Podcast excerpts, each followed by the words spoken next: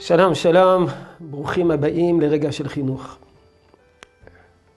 בימים האחרונים הוקדשה פינתנו הקבועה למשנתו החינוכית של ראש הישיבה.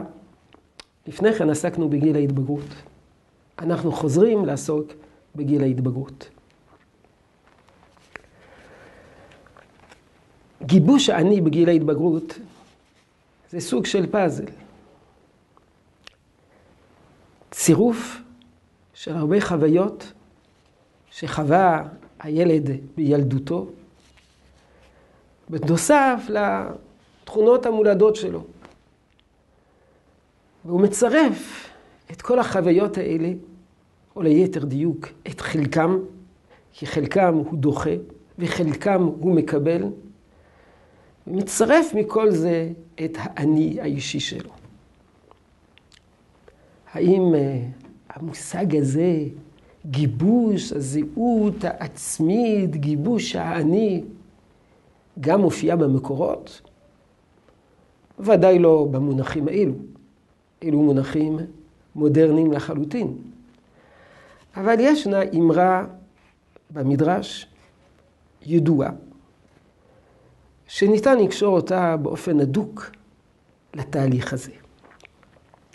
כתוב במדרש, במדרש תנחומה, את מוצא, אתה מוצא, שלושה שמות נקראו לו לאדם.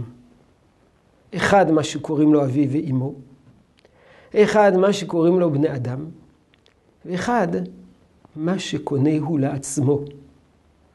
טוב מכולם, מה שקונה הוא לעצמו. אדם יש לו הרבה שמות. מה זה שמות? שמות זה תוויות.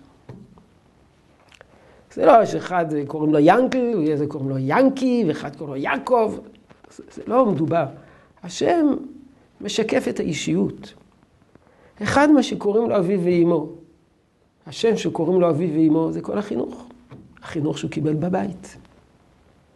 זה השם הראשון. מה שקוראים לו אביו ואימו. ילד קטן כדמות הוריו. זה השם שקוראים לו אביו ואימו. ואחד מה שקוראים לו בני אדם, החברה, בית הספר, תנועת הנוער, החברים, או בימינו כל מה שהוא מקבל מהסביבה התרבותית באמצעי התקשורת, ספרות ואחרים. ואחד מה שקונה לעצמו. מה שקונה לעצמו, ייתכן שמדובר על תכונות מולדות, ומדובר אולי על מה שהוא בסופו של דבר עושה מכל השמות שקראו לו. קראו לו אבי ואימו, קראו לו בני אדם, ובסופו של דבר מה שקונה לעצמו, מה הוא עושה מכל זה? איך הוא מגבש מכל זה אישיות אחת, אחידה, ולא מפוצלת ולא קרועה. טוב מכולן, מה שקונה הוא לעצמו. יהי רצון שתשרה ברכה בעבודתנו החינוכית. שלום שלום.